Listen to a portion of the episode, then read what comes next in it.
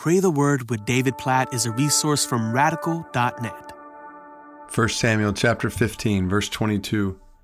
And Samuel said, "Has the Lord as great delight in burnt offerings and sacrifices as in obeying the voice of the Lord? Behold, to obey is better than sacrifice, and to listen than the fat of rams." This is one of the most well-known verses in First Samuel. As we see this picture all over First Samuel chapter fifteen of claims to be worshiping God, offering sacrifices before God, even some of the things Saul is doing. But what's happening is in direct disobedience to God. The danger here that we see in First Samuel chapter fifteen is that religion, offering sacrifices, even participating in supposed worship, is a mask, can be a mask for disobedience. Can I say that one more time? Like religion and religious observances, worship participation even, can be a mask to cover up disobedience in our lives. And God is saying here in His Word, to obey is better than sacrifice. And He says this to His people over and over again in the Old Testament. You bring your offerings and your sacrifices, your songs. I've not asked for these things. I've asked for your hearts and your lives and obedience to me.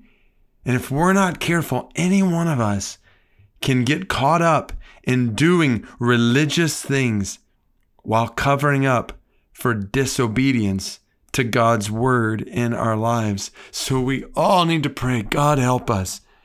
Help us to give to you in worship what you have asked, the obedience of our hearts.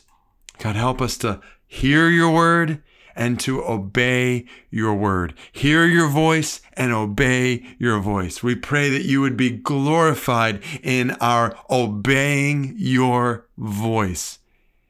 God, we pray you would keep all of us from at any point getting caught up in practicing religion, in going to church and participating in this or that activity while disobeying you and your word in our lives. God, help us to continually confess our sins and walk in your grace, listening to your voice, your word, and checking our hearts, our thoughts, our desires, our words through the filter of your word, our actions, our interactions with other people through the filter of your word, that we might obey your word. Keep us from deceiving ourselves into thinking we are honoring you while we are actually disobeying you.